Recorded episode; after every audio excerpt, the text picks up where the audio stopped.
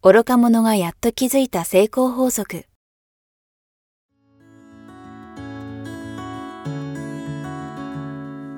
学校に行けない子供たちから、オリンピック選手をはじめとするアスリート、企業経営者、マネージャー、新入社員、メンタルサポーターとして20年間にわたり、講演、研修を行ってきた成田義則が、今と未来を変える人生哲学の話をお届けします。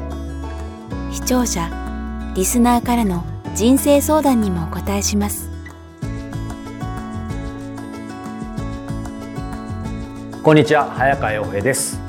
愚か者がやっと気づいた成功法則。今日は第8回をお届けします。成田さんよろしくお願いします。よろしくお願いしますさあ、えー、今日は第8回ということで、前回はね、えー、視聴者の方からご質問いただきましたが、今日は何ですか、どんなおお話、テーマを？挙げていただけるでしょうか？今日は悩みストレスというテーマでお話をしたいと思います。悩みストレス。はい。これ悩みストレスといえばちょうど今ね9月入ったばっかりですけど、やっぱりまあね学校そしてまあ会社今ねまあ結構みんなリモートワークだったりちょっとこうなんて言うんでしょうメリハリないとこあるかもしれませんがまあ一般的には夏休み明けて、まあ暑かった夏だし、まあ実際今もちょっと暑いかもしれませんが、やっぱりこのモチベーションというかね、まあそういう意味でその時期的なもの、あと今もさらっと僕も言いながら思ったんですけど、やっぱりこのコロナずっと続いて、正直生活にメリハリとかないじゃないですか、今までに比べて。なので、いわゆるこの辺のなんか、モチベーションっていうのも今日のなんか悩みストレスと関係するもんなんですか？そうですね。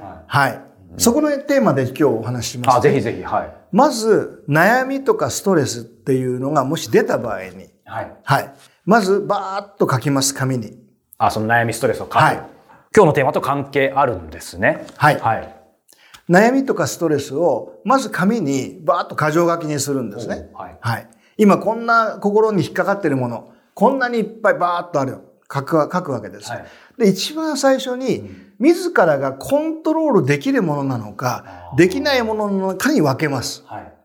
自らがコントロールできないものは、あなたの悩みではないということです。悩みではないそういうことです。そこを悩んでも意味がないああ、そうか、そうか。要はコントロールできないんで。はいはいはいはい。要はもう旦那さんね、相手を変えたい、奥さんを変えたいって言っても、相手が変わる気がなければ変わらないですよね。そうですね。そうすると変えられるのは自分だけですから、自分がどういうふうに対処を変えればいいのかっていうのは考える必要はあります。はい、ただ相手を変えようとしてもそれは無理です。無理です、ね、どんな言葉をかけるのか、どんな機会を相手に作ってあげるのかはできますよね。うん。それ以外はできないので、コントロールできないところはもう悩みではないということです。はい、例えば世界平和が悩みですって言ったってあなたにコントロールは？できないできないんですよね。まあ難しいですね。はい、ですよね。うん、ではできることに焦点を当てればいいので、はい、いきなり漠然と世界平和と言っても何もできないので、自分ができることはじゃあ何なのか。っていうことです、ね、環境問題なんかもそうですよね。いきなり CO2 をなん、なんかものすごい数字とか無理ですよね、一人じゃ。もう何もできないので、自分ができることから始めようっていうことなんですね。はいだからまずは悩み、ストレスがあった場合に、はい、要は自分でじコントロールできるかできないかを分けます。はい、そしてコントロールできるものだけが自分の悩みと認識します。はい、自らがコントロールできるものだけです。はい、それをバーッと書き出して、で、一番今、自分にとって大きいものを一つ選びます。はい。それを一個一個対処する。なるほど。そうすると、やがて悩みは消えていきます。常に一番トップの重いものから対処するわけです。はい。要は、コントロールできるもの。コントロールできるものっていうのは自分が何かアクションを起こせるわけですから、はい、具体的にどういうアクションを起こせばいいのかをまた紙に書いて、これを実践するっていう習慣を身につける。一番良くないのは、はい、ほっとくことです。はいはいはいはい。もう、もう見たくないと、あの、ゴミ箱にね、長ゴム入れてバーンと閉めて、はい、ああ、もう開けるの嫌だってずっとほっといたら、見て見ぬふりすね。もうどうにもならない状況で、もう開けざるを得ない。でもうその時はもうどうにもならないっていう。はい、この状態を起こさないことです。うんうん、だ常に悩みを整理して、うん、一個一個解決しておけばいいわけですね。うんここがすごく大切ですね。これ今のコントロールできないこととできることに分けると。そしてできるものの中から、えー、順番に一つやっていくって話ですけど、えっ、ー、と、ちょっと確認させていただきたいんですけど、そのできるものからのところは、えっ、ー、と、一番その中の大きいものからやる？その大きいの定義っていうのは、えー、と難易度が一番高いとか低いとかじゃなくて、自分の悩み、えー、で、コントロールできるものの中で一番その、まあ悩みなんでしょうね。一番気になるもの。そう。比率占めてるものというか。はい、一番気になる問題です。うんうん、はい。これ実際、もうちょっとまた具体的に入っちゃいますけど、一番気になる問題って考えると、実際のところわかんないですけど、えっ、ー、と、僕が今パッとなんとなくそれを想像すると、一番気になるものなんは、でもそうか、一番気になるものが一番解決するの難易度が高いとは限らない。限らないですね。うんただまあ逆に高かった時に。まあ比較的高いと思います。高いですよね。で、当然すぐ解決できるとは限らないじゃないですか。でも、えっ、ー、と、やっぱりそこに取り組つまり何が言いたいかというと、例えば、解決一番できそうなものからね、取り組んでいくみたいのも、あの、なんか一つありのような気がするんですが、今の話でいくと、成田さんの話でいくと、むしろそういうことじゃなくて難易度よりも、まあ、占める割合というか。一番気になってる、うん。そのあたりもうちょっと詳しく教えていただけると、なぜそれなんでしょう一番気になってるものから手をつけることによって、ストレスって一番気に気になることがストレスでしょ？そうです。要は。そうです。気になって気になってしょうがないっていうのはストレスですね。はいはい、なので気になってることをやっつけてしまうと、要は気にならなくなる度合いがどんどん高まるわけですね。はいはいなので軽い問題よりも気になってる問題を早く処理しないと、一番実は蓋開けたくないものをまず開けて、で、処理するわけです。で、処理をし終わらなくても、処理をしてる段階で心は軽くなりますから。確かに。そのアクションを起こしてる段階で。一番いけないのは、見て見るふうにしてる、何もしない時です。もうどんどんどんどん、もう頭じゃ分かってますよ。早く開けなきゃいけない、見なきゃいけない、対処しなきゃいけない。でも僕もずっとそうでした。それをもう一番逃げたいから、そうもうどうにもならなくななってや、もうしか対応しない。だからボロボロになる。これでも面白いですね。なんか、ちょっと抽象的ですけど、はい、僕も、まあ、僕もとかみんな多分あるじゃないですか。はい、で、結構自分の中でこう起業して12年で、ちょっと、あの、具体的なことは差し控えますが、やっぱずっと自分のスタンスとしてそこを逃げてたみたいなところあるんですよ。でも多分これ一番大事なんだなって、やっぱ若いじゃないですか、人間って感覚的に。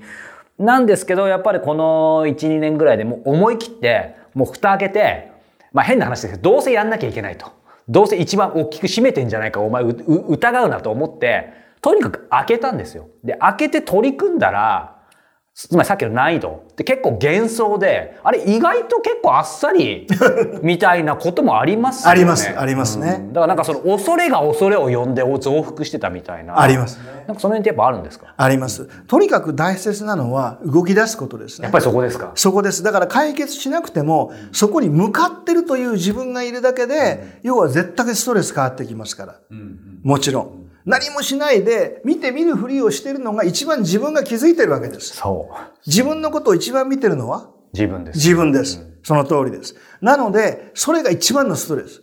だから、えー、そうですね、タイムマネジメントの一番の秘訣は何かというと、はい、やりたくなくても、やらなければいけないものを先にやってしまえっていうことですね。確かに。はい。うんうんブライアント・レーシーでカエルを食べてしまえっていうね、本ありましたけど、まさに嫌なものを先に食べちゃえば、もう本当楽になるよ。食べなくていいんだったらですけどね、食べなきゃいけないいけないわけですからね。そうそうそう。もう、もうとにかく一番嫌なものを、まあ、先に食べちゃいなって、うんうん。食べなきゃいけないんだったら。うんうん、で、とにかく、その、やりたくなくてもやらなきゃいけないことを先にやる習慣を身につけると、僕も実はそこが苦手です。めちゃくちゃ苦手。めちゃくちゃ苦手なんですけど、意識すると変わってきます、だんだん、ね。はいはいはい。うん。だからもう忘れるんです。常に。やっぱりやりたくないんで、もう僕先延ばしの天才なんですね。なので、どんどん、でも、あもういけないいけないと思ってまた自分の常に理想像を毎朝毎晩チェックすると、あ、ダメだなって言ってまたそれに取り組むわけですね。そうするとすごくスッキリするわけです。はいはいはい、これが精神衛生上一番いい。だからストレスためないね、ようにするには、やりたくなくてもやらなきゃいけないことを先にやってしまう。それも楽しくやってしまう。どうやって楽しむかっていうと、はい、やりたくないことだけど、それを先にやっちゃったら、一回でもやってください。はい、めちゃめちゃ気持ちよくありません？いや、なります。すっきりしますよね。ってことは、次からは、やりたくなくても、えー、先にややりたくなくて後伸ばしにしてるものを先にやっちゃうのが楽しみになってきます。いや、本当そうなんですよ、ね。すっきりする。そう。そしてなんか変な話ですけど、なんか例えばトラブル対応とか、その、直ちには実はトラブルにならないんですけど、なんか自分しかわかんない種みたいなのあるじゃないですか。これこのまま3年4年ほっといたらみたいな。やばいよねそう。みたいなあるんですけど、意外と面白いのはそのやったらさっき言ったように、意外と開けたら大したことなかったどころか、むしろそこにすごい大きな自分でも気づかなかった、むしろチャンスの目があったりとか、何なんですかね。なんかすごいありますよね。いや、そうなんですね。だから、すべて起こることに意味があると考えるのか。あ要は自分にとって、ね、すべて起こることに、あ、これは意味があると考えるのか、私はついてないと考えるのか、偶然と考えるのか、で、大きく変わってきます。で、これは考え方なんで、合ってる合ってないじゃないんですね。正しい正しくないのでどうでもいいんです。どういう考え方をすれば、自分はより幸せになれるのか、という観点から言うと、すべて起こることには意味があると考えれば、どんなに苦しい、辛い、不幸、一瞬、一瞬、不幸と思える出来事からでもですね、いろんなことが学べるわけです。この考え方をぜひね、常に何かあった時に、あ、このことに何が意味があるんだろうって問いかけるようにしていただくといいかなと思います。まさに思い込みで人生が決まるわけですからね。そうですね。どう思うか、どう捉えるかですね。どう思うか、どう捉えるか、これを解釈力と言います。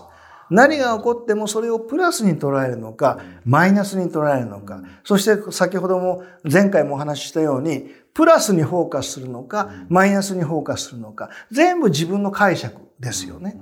ここが全て人生決めてしまうっていう。選んでるのは誰ですか？自分ですね。そうなんです。はい、ところがほとんどの方が外的要因にコントロールされちゃうんですよ。確かに。要は。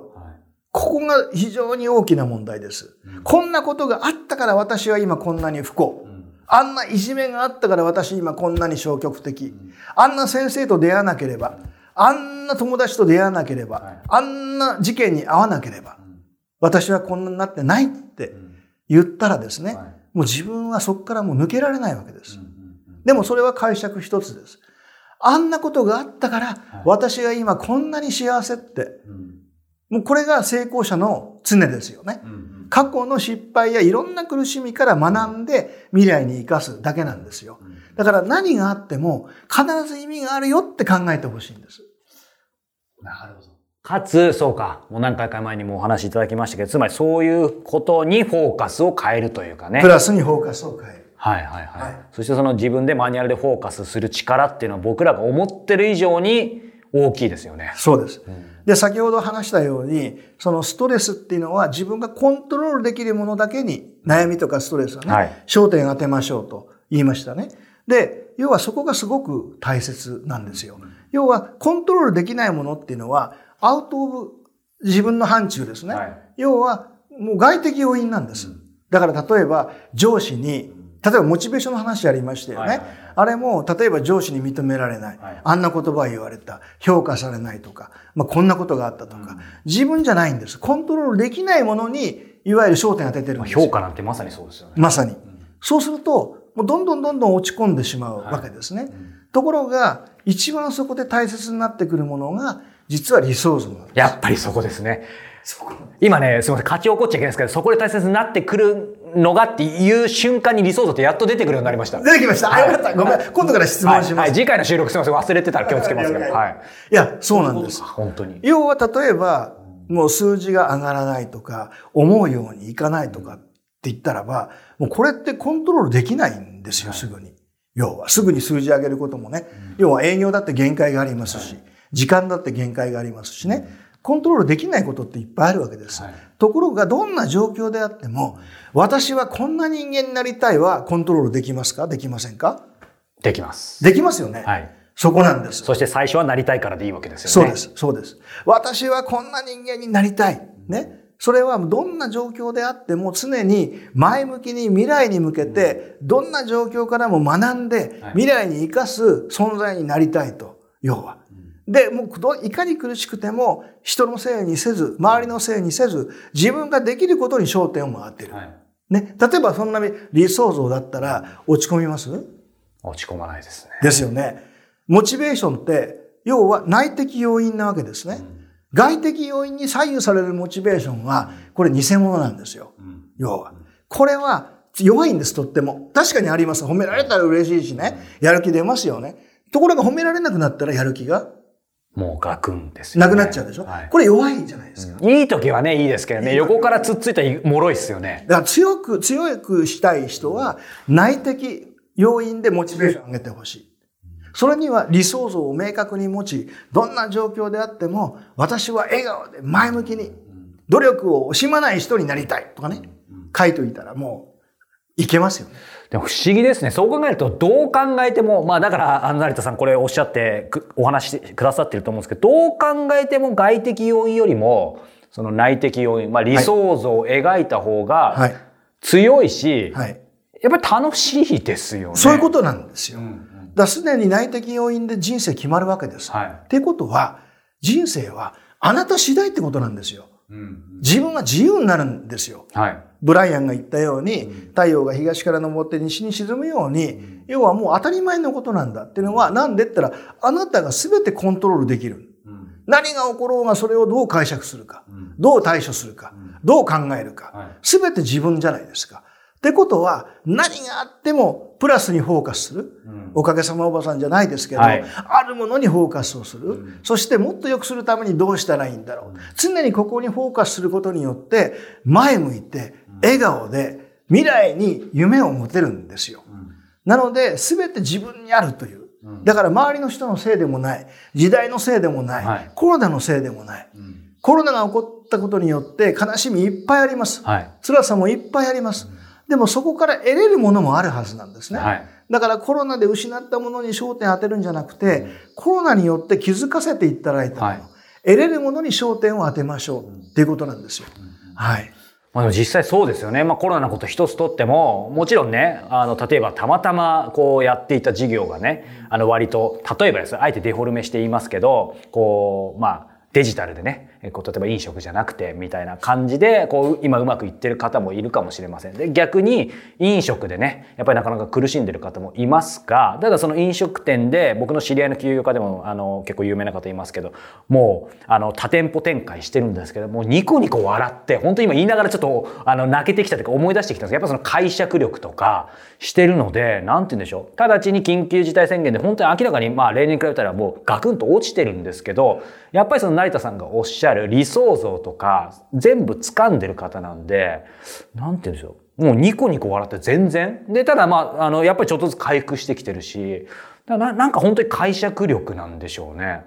そうなんです。だから、常にどんな状況でも、必ず道は、道はあると考えるのか、うん、考えないのか、はい、もう無理って、うん、ダメって、うん、誰のせいって、コロナのせい、支援金を十分に与えない政府のせい、外的要因のせいにするから、マイナスになってしまう。でももう関係ない。もう自分ができることは何なんだろう。もうデリバリーをよりみんな大ヒットするようなすごい弁当を作ってやろうとか、いろんなところと提携してネット通販すごく伸ばしてやろうとか、今まで考えつかなかった、やってなかったことの分野はいくらでも伸ばせるわけですね。はい、だからいろんな形でまた全然違った業種に目を向けるのかもしれません。これ必ずチャンスがあると考える人にしかチャンスはやってこない。です。それは全てですね。そうなんです。うん、ありがとうございます。なので、信じる者は救われるって先人たちが言ってますよね。はい、それは、これはすごい大事なメッセージで、うん、未来を信じる者しか未来はないんですよ。うん、ですから、例えば無限の可能性って言いますよね。はい、なんでそれ使えないのって話じゃないですか。それはとてもシンプルに、その人は自分の無限の可能性を信じてないから使えないんです。これだけなんです。でも確かに言われると、その通りですよね。信じてないものはないし、信じてるからあるわけですよね。そういうことです。うん、要は自分の限界は誰が作ります？自分。ですよね、はい、自分が信じてるところまでしかやらないでしょ、うん、ってことは自分が決めてるんです。うん、全部。だから、私の限界ないよって、無限の可能性よってのを本気で信じれば、様々な可能性がより出てくるわけです。はいなので、ぜひ、無限の可能性、みんなが無限の可能性、誰が今どんな状況であっても関係ないですよ。はい、生きてるだけでその無限の可能性の価値があるんです。うん、世界でたった一人の価値ある存在ってことを、どんな状況であっても忘れないでほしい。そして未来を信じてほしいんですね。はい。未来を信じた人は救われるんです。はい。はい。さあ、えー、ということで、えー、はい、今回もお届けしてきましたが、えー、番組では皆さんからの、えー、ご質問ご感想、えー、お待ちしております、えー、詳しくは YouTube ポッドキャストともに、えー、概要欄にある URL から、えー、ご応募いただけたらと思います。ということで今日は、えー、第、えー、8回をお届けしました、えー、成田さんありがとうございました。ありがとうございました。皆さんありがとうございました